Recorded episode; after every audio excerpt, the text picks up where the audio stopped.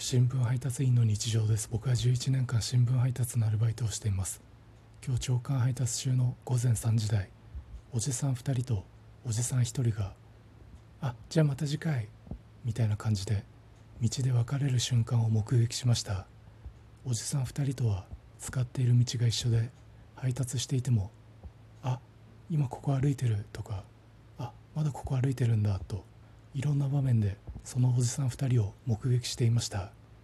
そのおじさん2人のうちの1人は自転車を押して歩いていてもう1人は普通に歩いていました。もしそこでそのおじさん2人が自転車の2人乗りをしたら僕がちょうど手に持っていた。